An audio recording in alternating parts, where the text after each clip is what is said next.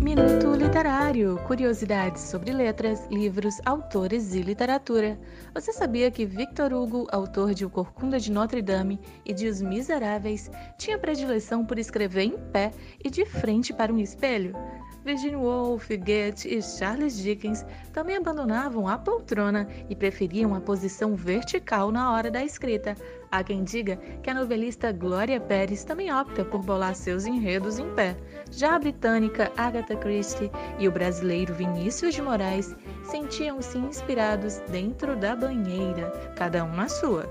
E o autor de Os Três Mosqueteiros, Alexandre Dumas, tinha um hábito curioso de entregar as roupas ao criado para não sair de casa enquanto não terminasse um livro.